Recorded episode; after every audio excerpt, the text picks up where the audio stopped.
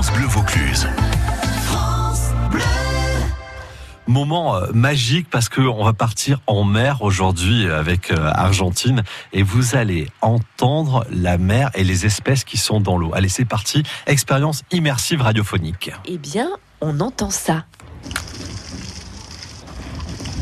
Alors non, je n'ai pas plongé mon micro dans l'eau, mais nous avons jeté des bouées équipées d'enregistreurs à la mer. Ces enregistreurs sont reliés à un casque que nous mettons sur les oreilles et qui nous permettent de savoir en temps réel ce qu'il y a comme espèce autour de notre bateau.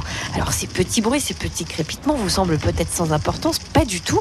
Je suis avec Cédric Gervais, c'est lui qui a créé la société Chorus, il est docteur en acoustique et il nous explique ces petits bruits bizarres. Euh, on entend comme une poêle à frire. Donc là, tu as l'impression d'être sous, sous, une pluie battante, quoi.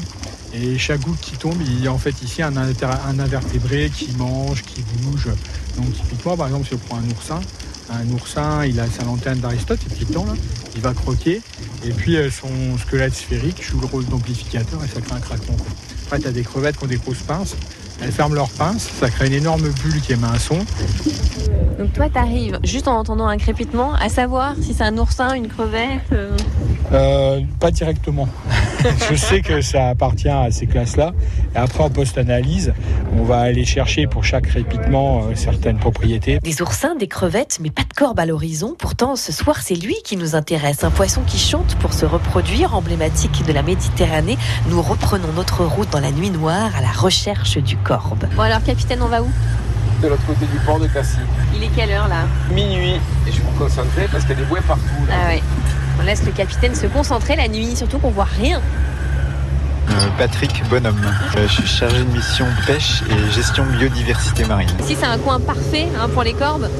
Bah, c'est un coin qui s'y prête assez bien parce qu'on est sur des petits fonds entre 5 et 20, 30 mètres de profondeur où il y a beaucoup d'éboulis rocheux et aussi des zones de sable. Et ils affectionnent un peu ces- ce- cette mosaïque d'habitat en fait.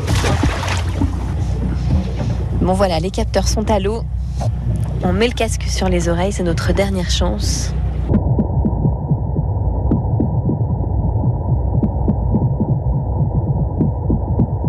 À l'intérieur de ce crépitement, j'entends donc euh, des bruits de tambour euh, qui doivent être euh, un mal de corbe. C'est comme un bruit de, de mitraillette. Toc toc toc toc. Toc toc toc toc. Euh, rythmé et euh, si on était plus proche, là on pourrait l'entendre pendant 2 ou 3 heures qui va être le temps de l'appareil nuptial. Donc ça y est, on aura mis tout ce temps-là pour enfin écouter un corbe. Merci beaucoup pour cette découverte et, et ce rendez-vous avec l'appel de la nature qui est à retrouver avec des photos et des vidéos sur francebleu.fr.